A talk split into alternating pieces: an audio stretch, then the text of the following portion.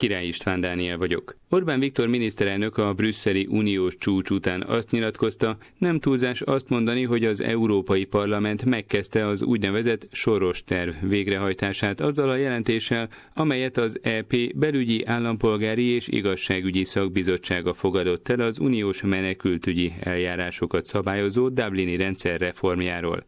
Nem kevesebb van a puskacsőben, mint az a golyóbis, amely szerint ezentúl létrejönne Európában egy állandó, kötelező és felső határ nélküli szétosztási mechanizmus, vagyis egy kötelező betelepítési kvóta, nyilatkozott a kormányfő, hozzátéve, hogy kormánya ezt sosem fogja elfogadni. Azt mondta, jól jönne ilyenkor a nemzeti egység, de ez nincs meg, mert az ellenzéki pártok Brüsszelnek a kötelező kvótára épülő bevándorlás politikáját támogatják, és felháborítónak nevezte, hogy a javaslat kidolgozásában is részt vett magyar ellenzéki politikus. Meglátása szerint ennél, idézem, kevés alávalóbb dolog van, mert ezzel az érintettek a magyar nemzeti érdekkel szemben dolgoztak Brüsszelben.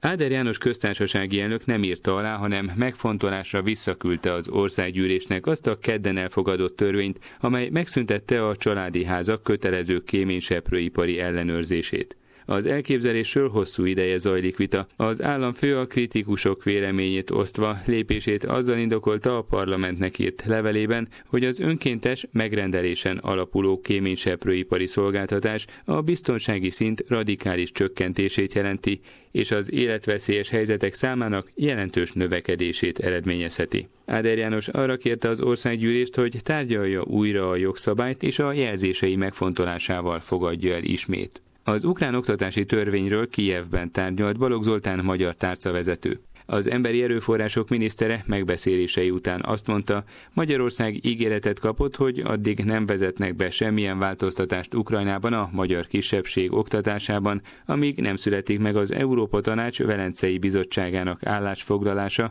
az új ukrán oktatási törvény ezen részeiről. Balogh Zoltán az ukrán oktatási és külügyminiszterrel közösen tartott sajtóértekezletén jelezte, a két ország között jogvita van arról, hogy az új oktatási törvény csökkenti-e vagy sem a kisebbségi jogokat, ezért állapodtak meg arról, hogy megvárják a jogtudósokból álló Velencei Bizottság állásfoglalását. Korábban Szijjártó Péter külügyminiszter azt mondta, a törvényt Magyarország hátba szúrásként élte meg, mert sok kérdésben támogatta Ukrajnát, sokszor rizikós döntéseket vállalta a szomszédos országért.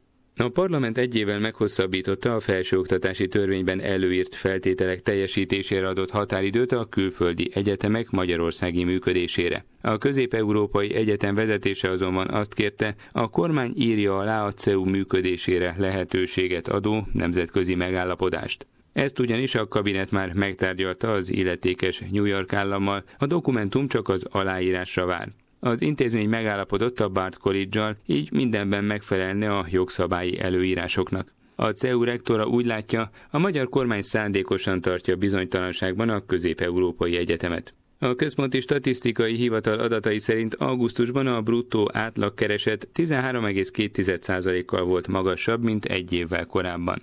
Az adatok szerint a nettó kereset családi kedvezmény nélkül 194.500 forint volt, a kedvezményeket is figyelembe véve pedig 202.400 forintra becsülhető. A növekedésre jelentős hatással volt a minimálbér és a garantált bérminimum 15, illetve 25 százalékos emelése, a költségvetési szféra egyes területeit, továbbá az állami közszolgáltató cégek dolgozóit érintő keresetrendezések. Az elmúlt percekben Király István Dániel tudósítását hallották Budapestről.